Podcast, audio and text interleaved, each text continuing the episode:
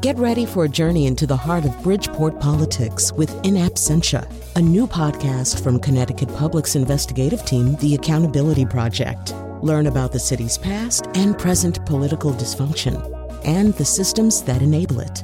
Tune in wherever you get your podcasts. Funding provided by Gregory Melville and Susan Fox and Kathleen Bromage. I'm Charlie Nardozzi, and this is the Connecticut Garden Journal. If you're looking for a perennial flower that will break your heart, try delphiniums. These beauties grow large and tall, loaded with beautiful white, pink, blue, or purple flowers, and are stunning in the garden.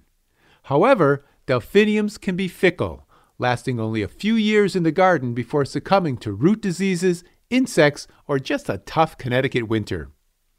But if you're willing to accept this love affair won't last forever, then delphiniums are certainly worth growing.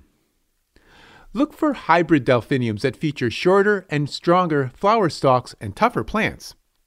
The new Millennium Mix series features bushy and vigorous plants with colorful flower stalks reaching 3 to 4 feet tall.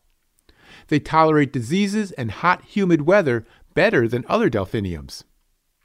Guardian Blue has 4 foot tall flower stalks with an amazing electric blue colored double flower.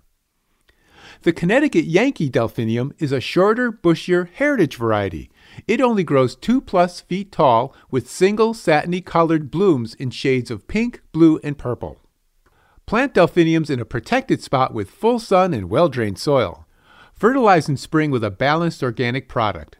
Stake tall varieties with garden ties to support and prevent them from snapping during a summer storm.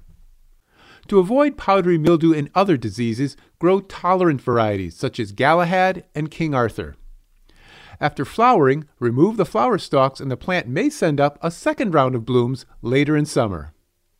Don't be disappointed if your delphinium fails to return after three years or so.